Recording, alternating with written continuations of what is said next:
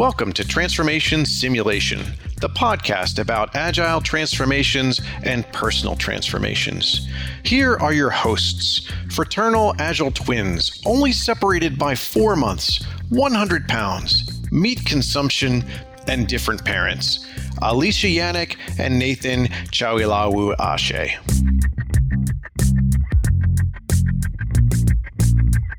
Welcome to Transformation Simulation, episode nine. You're almost the with, end. Almost the end are, of season two. At the end, yeah. Right. You're here with the Agile twins, Alicia and Nathan. You know, you get top billing and everything too. Did you know that? Well, I should. I'm oldest. Is that why? Mm-hmm. And my name starts with an A. My first okay. name starts with an A, so I'm at the beginning of the alphabet, and I'm your elder. So nothing but respect from you. That's that's what should be coming my way, Nathan. Nothing but respect from you. My elders in my neighborhood when I was coming up, they used to give me money sometimes. Did they? I'll send you a quarter. You bet. Maybe 50 cents. You can pay me in gift cards. How about can that? I? Uh-huh. Yeah. For the sandwich shop? Heck yeah. We're at episode nine, pivotal episode. Why don't we tune in and listen to see what's taking place in this episode? Sounds good.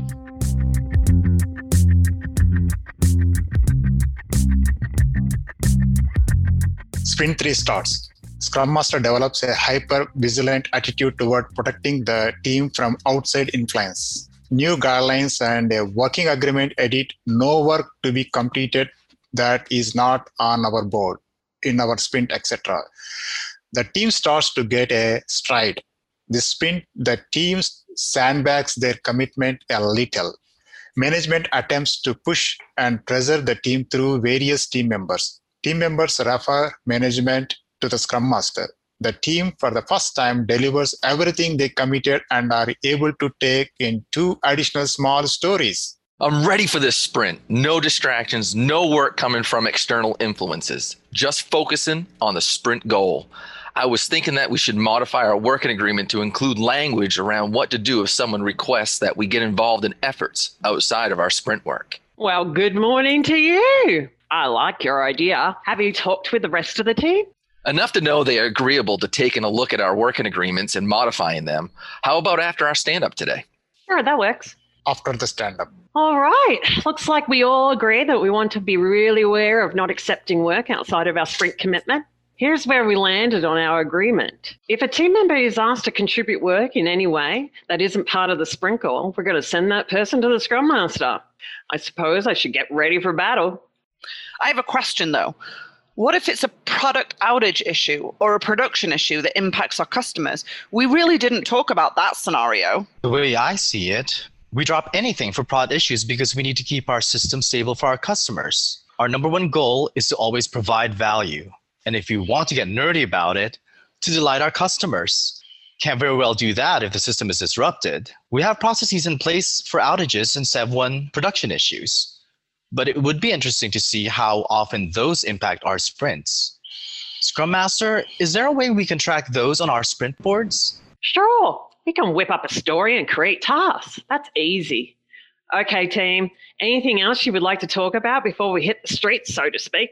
I know we took in fewer story points than we did in the last two sprints. What do we do if we finish the work and hit our sprint goal before the sprint is done? Someone is feeling optimistic. Ah, a little, I guess. Since our backlog is prioritized and refined, we can take in new work after everyone agrees to that because we need to make sure whatever we take can be done by the end of the sprint. No rolling stuff over. Right. Okay, got it.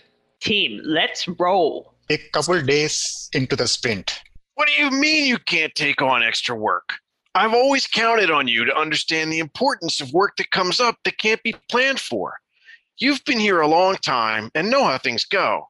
We have to meet our customers' needs and market demands. The market doesn't care about our sprints. I understand where you're coming from, but we're doing things differently now. We can't finish the work we've committed to if we start multiple efforts. The Scrum Master is available for you. Talk with her and she can explain. I don't need to talk with the Scrum Master. What I need is for you to be reliable and to be the hero you've always been to this department. Not this time. It turns out that was a pretty chaotic and stressful way to work. I wasn't meeting my goals, nor was I helping out my team. Sorry, but the answer is no. I couldn't help but over here. How can I help? You can help by being flexible.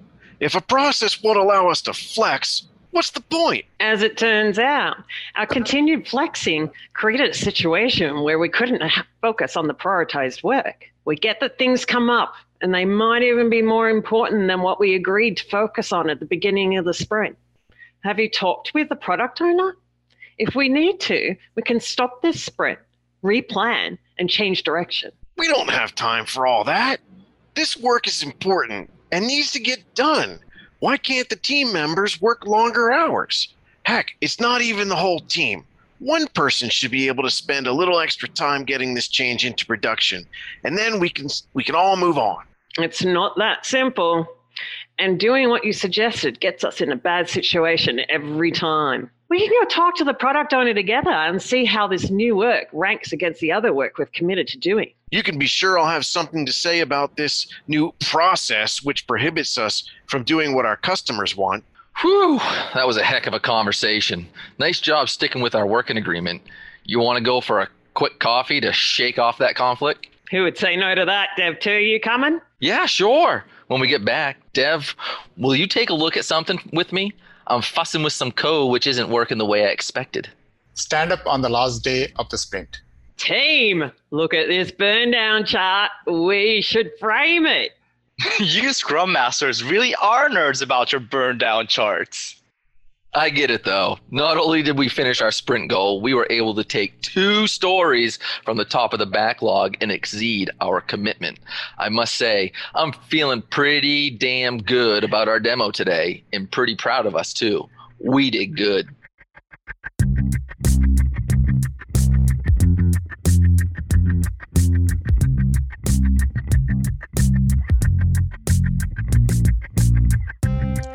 All right. Do, do, do. do you know what theme song I've been humming for the past month?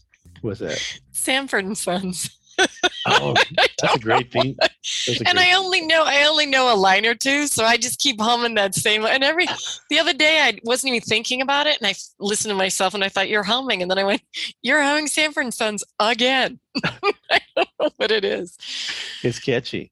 I guess. Yeah, it's got a lot of a lot of soul in it. hmm So this is a meaty episode. A lot It going was. on. Kind of longer than some of the others. I noticed. A lot of activity happening. A lot of conversation happening. I guess I should say Yeah. inside of episode nine.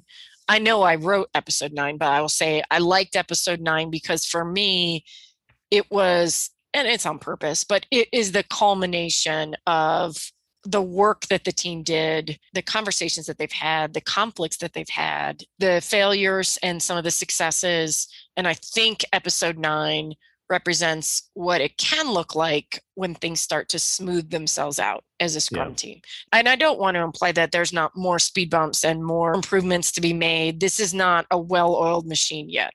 But this is a team that's learning from their mistakes, learning from their successes, sticking together, having difficult conversations, pushing back on management with the eye toward we need to be and want to be successful. And we think by abiding by these values and following good scrum practices, we're going to get there. Yeah. yeah I it's a- feel like I'm proud of the team. They're totally fictional, but I, I like these people. I feel good.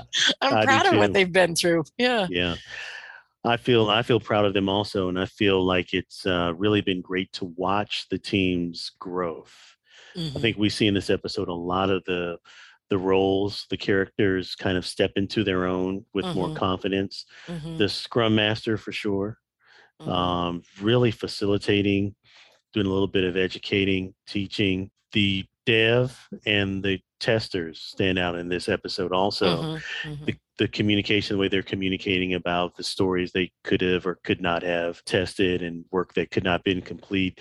And we also see a manager that comes in and kind of exhibits that traditional manager behavior. And in this episode, we don't see that that rattles the team. It, the team did not get rattled. No, they felt like I think they had the tools to push back. Yeah. Eh, One thing I wanted to talk about, Nathan, you made a point about the Scrum Master and coming into her own, I think, in this episode. And what's interesting is she really spreads her wings around being a strong and solid facilitator. Mhm. And I think that that's important. We see really good Scrum Master facilitation skills in particular in episode nine. So if you're a scrum master and you're listening to this, go back and re-listen to episode nine because this is really where I think you could take some tips and tricks and notes and apply them. definitely. Um, I, I would also say listen to some of listen to episode seven. Also, we see the Scrum Master for the first time in episode seven really find those wings or get to feel Mhm. them in the way Mhm. that she pushes back. Mhm. Um, but in episode nine, uh, for sure, there's something that this Scrum Master does that that really great. I always see great Scrum Masters do this. Is they really set a stage for what is going to happen and the rules of engagement, the rules of the event that is currently taking place. This Scrum Master does that well. Everyone, when this Scrum Master engages, everyone knows um, what their role is, what's to be discussed. They know who the facilitator is, and they defer to her to help lead them through conversations. Mhm. Now, they don't defer to her to lead the team. I want to make or make decisions for the team. They do- Exactly right, right. they defer to her to lead the conversations because she is really the the catalyst for that to make sure that everyone is using knowing sharing all the Mhm. appropriate information that is Mhm. needed to make the team successful Mhm. And they finished their sprint. And They I think did. they finished their sprint for a couple of reasons. One, it's sprint three. So a couple episodes ago, we talked about how long does it take for the sprint to get their scrummy sea legs underneath them? And anywhere from three to six sprints is probably the answer on average in general based on our shared experience. And that, that's what happens in episode three. Most teams I work with don't nail it quite as well as this team did in, in episode three. I meant sprint three. Uh, they don't nail it quite as well as this team did in sprint three, where not only did they finish everything they planned to do, but they grabbed a couple extra. That's like a bonus point because we wrote it, but I wouldn't expect that that happens most of the time in reality. One of the reasons I think they did that, though, and I think this is something we want to talk about, is the team slightly undercommitted. And in Scrum, if you're kind of being particular to the letter of the law, you would have velocity capacity behind it uh, mm, to rely on, right? You'd have a pattern of your velocity and capacity. And and at Sprint 3, you just don't have that. It's still too new. You're starting to form it, but it's still too new. And so there's a little bit of um, philosophical conversation amongst coaches, I think. Should a team ever slightly undercommit because you're really supposed to commit to what you believe you can do not overcommit not undercommit and and here we had a team that undercommitted a little and ended up being able to go grab two story points and so i think if you got a bunch of scrum masters together you'd have varying opinions about whether that was the right thing to do or whether they should have pulled in those two stories to begin with Yeah. i what's your opinion i love it when teams undercommit i mean um, you don't see it as much with high performing teams that know their Mhm. capacity that um, kind of plan and move according to that capacity. But when new teams that are forming under commit, I'm always excited about by that. And i agree with you because you added the word new teams Mhm. if teams consistently undercommit to me that's a bad smell It is. it probably is an anti-pattern and the pattern would be have your velocity and capacity numbers so that you know what you can commit to the anti-pattern would be don't have those metrics or don't trust them Yeah. uh, and therefore undercommit but for new teams i think there's such a desire to be successful that sometimes we grab a little more than we can do and it best of intentions best Yeah. of intentions or we feel pressured because maybe the last couple sprints weren't successful when I have a team that has a rolling six sprint average, and that average has been consistent more than two times, then I would say let's commit to what we've been able to do in the past. When you have a brand new team who's at sprint three, we just don't know yet. Yeah. And I agree with you. A little bit of some people call it sandbagging. I think that term has some negative connotations. It Under commit probably has some negative connotations. What I think it really is is we don't yet know. So this is our best guess. Yeah. How long are you comfortable with a new team under committing? somewhere between one and six sprints. Okay. What about you? I'm comfortable a little bit longer than that. I, I think so. Six sprints is a quarter if we're talking two week sprints. Mm-hmm. I'm comfortable with them figuring it out until sprint 12. Really? Okay. Yeah. And I, I will fully acknowledge and admit that most coaches would not be comfortable with that. They would think that was too long. Mhm. But you you actually hit hit the nail on the head for the reason why when you said a rolling six month average. Six sprint average. Six oh, you said six sprint. Hmm I don't think a team really finds their stride until they're together, consistent with no changes on that team until about two quarters. In two quarters, I think they work out all the willies. And if their work doesn't change that much, I think that's when you can really expect for them to. They, they should know their capacity and they should be Mhm, working Mhm. to it. It should be well. They they certainly should have hit that consistent rolling six sprint average, right? They should have. But you also said something really important, maybe even as an aside in the statement you just made, which is if there are no changes to the team.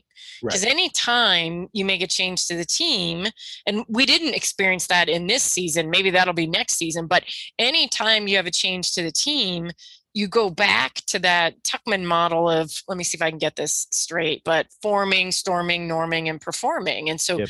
you might only go back for a sprint or so, but you're going to go back to the beginning. And it's not like you do a total reset and topple the board, but the team has to figure stuff out again. And that's that includes someone coming on or someone going off, introducing someone new or exiting someone. Same thing.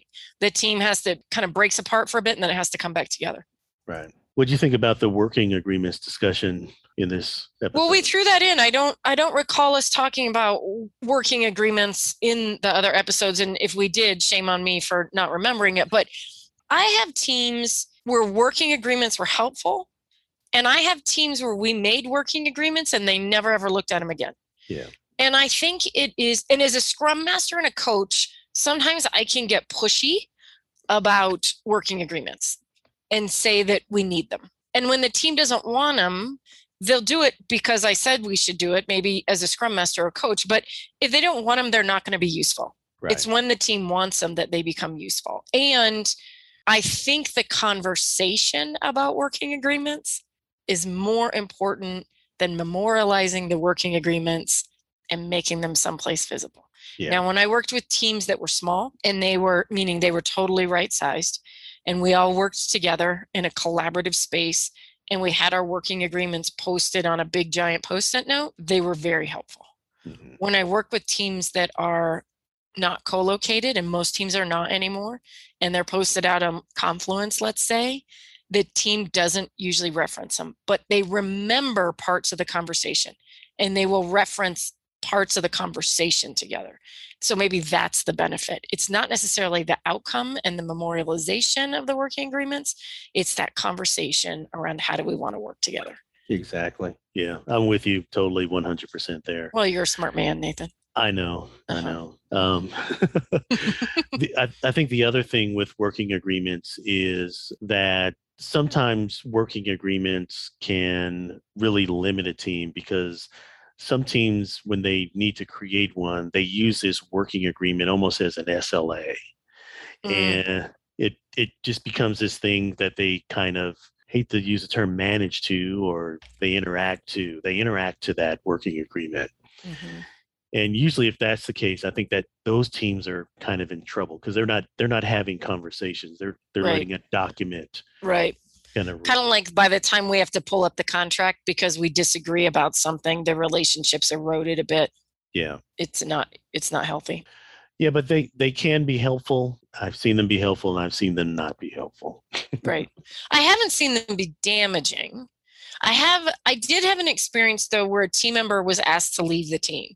And it wasn't really about the working agreement. It was about so it was a dev team and we had a working agreement that we wouldn't rewrite each other's code and the fact that you had to have that working agreement tells you something about where the team was. But this one team member loved or had a habit of rewriting people's code at night and you'd come in in the morning and you didn't know why your code wasn't in the state you thought it was, why it was rewritten. Tests were often broken, and there's ramifications for that. yeah And and someone else had to pull in his check-in, which meant somebody else was on board with him writing code in the off hours as well. So it was a bad team dynamic, right? There was some bad stuff happening. And when we said, but our team or our working agreement or team agreement, they're interchangeable, said uh, we weren't going to do this, the response was, well, I didn't like the way the code was written. I don't care about the working agreement.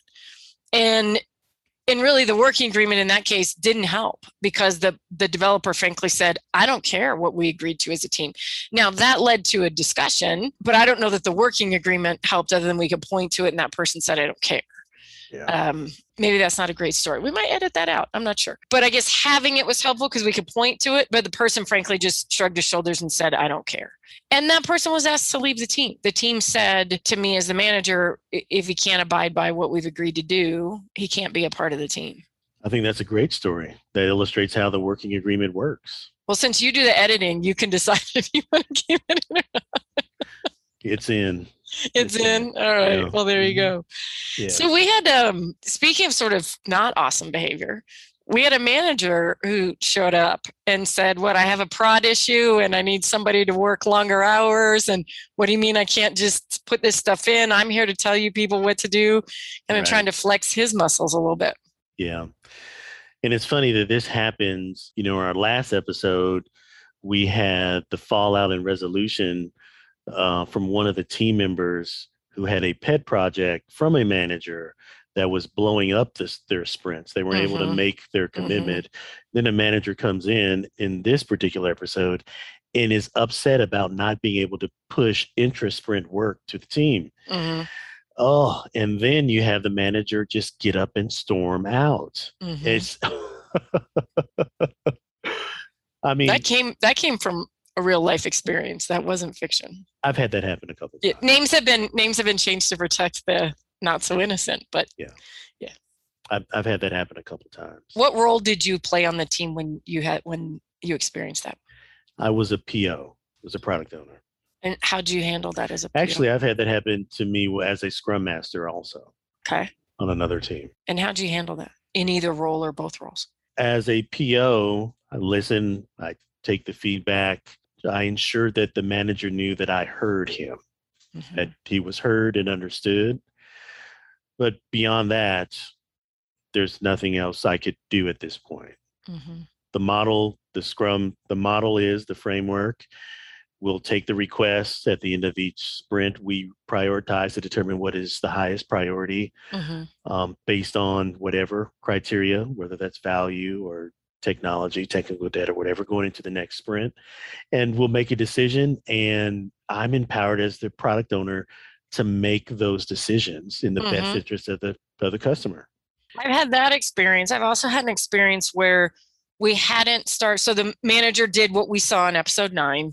Mhm. We were kind of a couple days into the sprint, so not too far into the sprint. We hadn't started all the stories. This team was pretty good at swarming. Mhm. and they i don't think we've talked about swarming. Really quickly they collaborated together on stories to get them from one side of the board to the next.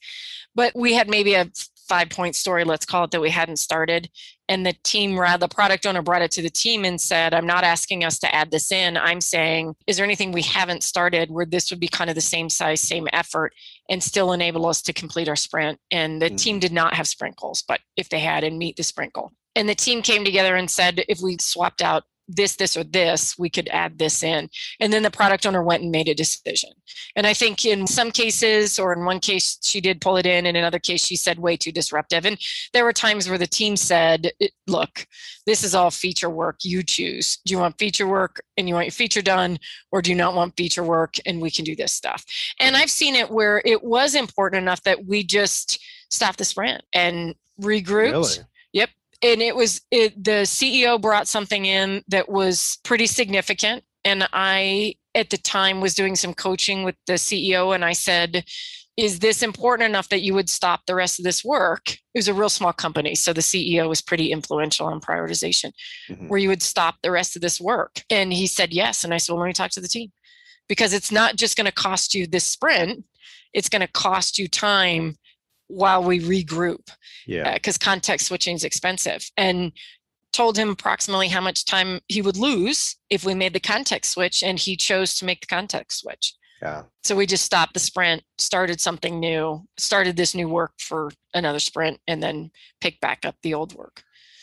I would not Was- recommend that. In the end it really wasn't worth it but at least we gave the decision maker data Yeah. around what the cost would be the total cost would be if we elected to interject something other than what we expected to be doing Yeah. Was was the CEO I understand it's a small company, Mhm. was more of a stakeholder or acting as the product owner? I mean, of course, there, he's he or she- Probably a little more as a product owner. There was a Okay. product owner role, but when it came to prioritization, the CEO was really influential over what the priorities were. Now, it became apparent, just to roll this forward a bit, that that wasn't great uh, because he had differing objectives depending on what was happening in his role. Mhm. So I wouldn't say that that was something I would encourage anyone to repeat or follow. Yeah. So the CEO as product owner stopped the sprint, or did your team level product owner stop the sprint? The team level product owner and the scrum master and the team. hmm Okay. I was just asking because usually, if according to the old information in the Scrum Guide, we know that in real life it happens differently. But you know, if you start or stop a sprint, the only person that should be able to stop the sprint is the actual product owner. Right. And and we were new enough at what we were practicing that I put the product owner and the CEO together Okay. so that the CEO wouldn't unilaterally cancel the sprint. Right. Tied back to the manager who comes in and is upset because he can't push work to the team and Right. wants to control the team. Sometimes managers think they can come in and kind of stop the sprint or change yeah. the entire direction of the sprint. Oh yeah. hmm And the only person that has the ability to do that for our two listeners out there is the uh, product owner. Well, we might have three. We're on episode nine. We we had two on episode seven. I think we might have three now. Oh, we we're on picked episode nine. up one. But but also stakeholders will try and do that. So we use the term manager, but but really what I think we mean, Nathan, is anyone besides the product owner. right. Exactly. if CEO of a company in the example I just gave, a Mhm. stakeholder, a manager, etc. So anyone outside of that PO role Yep. doesn't have the authority to interject work and stop the sprint. Yeah. What happens when this team stays focused? they get their work done. They get their work done. the scrum master was really instrumental in sheltering the team keeping the Mhm. distractions away Mhm. they became more focused And the team held themselves accountable to that too. They so did. it was a double plus whammy. The scrum master was really good at shielding the team, being the heat shield, and the team was really good about holding themselves accountable. yeah. I'm just reminded of episode 8 where we had the the fallout and resolution from that one team member who was working on a pet project for an executive. One episode later this team comes together and finishes a sprint. You can tell their conversations have changed. Mhm, they are Mhm. functioning as a team. Mhm. they've they've grown. They've stepped into their roles. Um, they weren't rattled by the manager storming in asking questions storming out Mhm, mhm. And I don't think that's artificial. I've No. seen teams make have a lot of success in how they work together inside it from sprint to sprint. Yep. It doesn't necessarily take a long time to make changes that allow teams to be stronger. right Good point. Thanks for bringing that up. How important do you think it is for teams to win within their first few sprints? And then we should talk about how we're defining win. But i think it's important i also i tell you i also think it's important that they fail once well, the, right. And by win and fail, we're talking about completing the work that they thought they could do.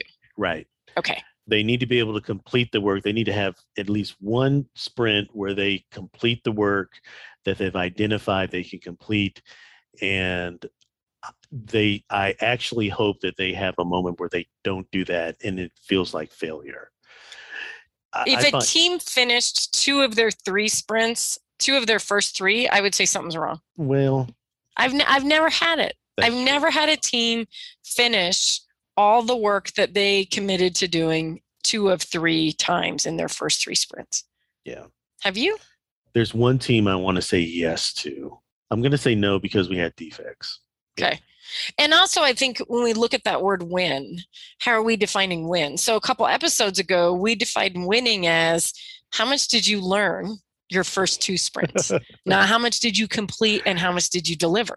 yeah So, if winning is learning and being willing to learn, being willing to take chances, being willing to experiment, then yes, you can win your first sprint out.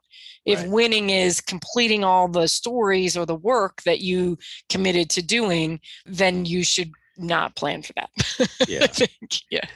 I think over. I think I agree with you totally. I'm with you there. I think when I think in terms of winning and failing, the first thing that comes to mind is really the mindset that switch over to the mindset where they are thinking in smaller increments, thinking about uh, doing working in smaller increments in this two week time box, understanding their roles. Mm-hmm. And hopefully, sometime within the, those first three to six sprints, they're actually able to deliver the work that they have estimated or committed to. Um, but the learning is important, as you indicated. Mm-hmm. But it's that shift to where they're not trying to work in the same way that they did mm-hmm. previously. Mm-hmm. Mm-hmm. This was it for our team. As coaches, we get to give them virtual hugs and cheer them on, and we they're they're off and running. Yeah, our work here is done. I think so. Too bad we can't take them all out for a drink. We can't even take each other out for a drink. we can meet on Zoom and drink. We can. I'd rather eat cookies. we can we can buy each other cookies. you don't want to. You don't want to watch me drink kombucha. Oh, that's so gross. I don't know how you do that. Nathan, we have one more episode where one we uh, kind of wrap it all up. We're going to wrap it up. All right. See you on episode 10.